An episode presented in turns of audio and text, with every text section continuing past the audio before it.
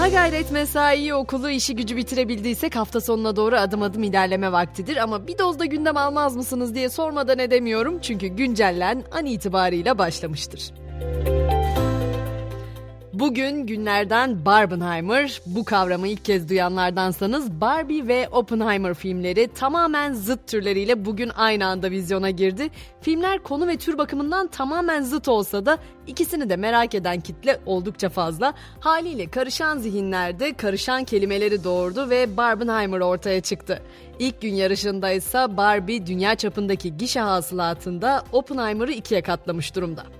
Filmi dört gözle bekleyenler için bir küçük notta ben eklemiş olayım. Atom bombasının mucidini anlatıyor biliyorsunuz. Film fizikçi ve akademisyen Oppenheimer'ın fizikçi Feza Gürse'ye 1962 yılında yazdığı bir mektupta ortaya çıktı.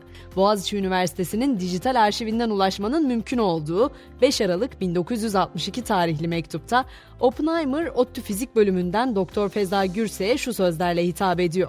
Önümüzdeki yıl bir yılı burada karşılayabileceğinizi öğrendim. Umarım öyledir. Sizden haber aldığımda meslektaşlarıma danışacağım ve olumlu düşüncelerimizi kağıda dökeceğiz.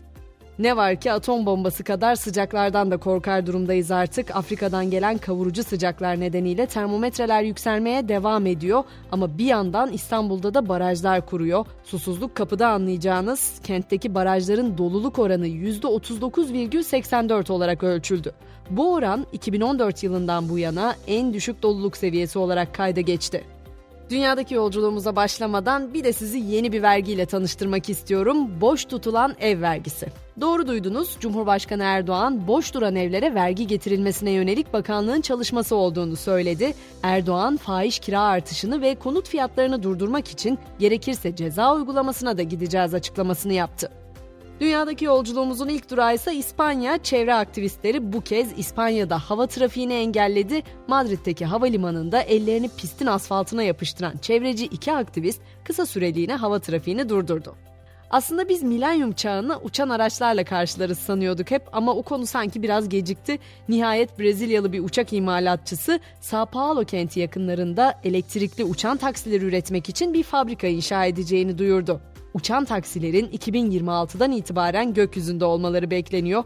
Helikopter benzeri 6 yolcu kapasiteli uçan taksilerle ulaşım maliyetinin ise kişi başı 50 ila 100 dolar arasında olması öngörülüyor. Hazır teknoloji dünyasına girmişken biraz Google'da dolaştıracağım şimdi sizi. Google bir dizi çalışanının işlerini yaparken iş masaüstü bilgisayarlarında genel internete doğrudan erişimi olmayacağı bir pilot program başlattı. Yaklaşık 2500 çalışanın dahil edildiği programda ilerleyen zamanda sayının artırılması hedefleniyor. Nedeni ise çok basit. Bu durum Google'ın güvenliğini artırma ve şirketin siber saldırılara maruz kalmasını önleme çabalarının bir parçası. Bilim insanları da boş durmuyor. Doğadaki en güçlü mikrop öldürücüyü açıkladılar. Yüzyıllardır kendiliğinden yetişen ve alternatif tıpta doğal ilaç yapımında tüketilen kuzu kulağının doğadaki en güçlü mikrop öldürücülerden biri olduğu belirtildi. Otlarla aranız çok iyi değilse sonbaharda tam olgunlaşan bu bitkinin kış ayları boyunca pazar tezgahlarında bulunabildiğini de eklemiş olayım.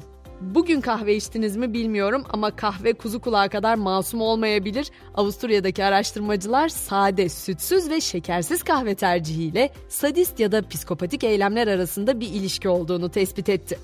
Ve son olarak bir vefatın haberini paylaşacağım. Ben özellikle Chick to Chick şarkısını çok severdim. ABD'li pop ve caz sanatçısı Tony Bennett aramızdan ayrıldı. Klasik Amerikan şarkılarına bağlılığı ve I Left My Heart in San Francisco gibi yeni tarzlar yaratma yeteneğiyle Frank Sinatra'dan Lady Gaga'ya kadar kendisine hayranlar kazandıran Bennett, doğum gününe iki hafta kala 96 yaşında hayatını kaybetti. Bennett ise 2016'da Alzheimer teşhisi konmuştu.